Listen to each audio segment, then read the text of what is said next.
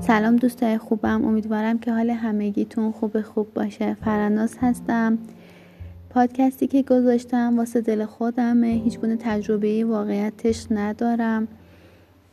می‌خوام تو این پادکست کتابایی که تا به حال خوندم یا کتابای معروف دنیا کتابایی از نویسنده خوب کشورمون رو واسهتون بخونم. امیدوارم که خوشتون بیاد و بابت تمام مشکلات یا کمبودایی که دارم عذر منو بپذیرین. اولین کتابی هم که انتخاب کردن کتاب زنده بگور هست از نویسنده خوب آقای صادق هدایت.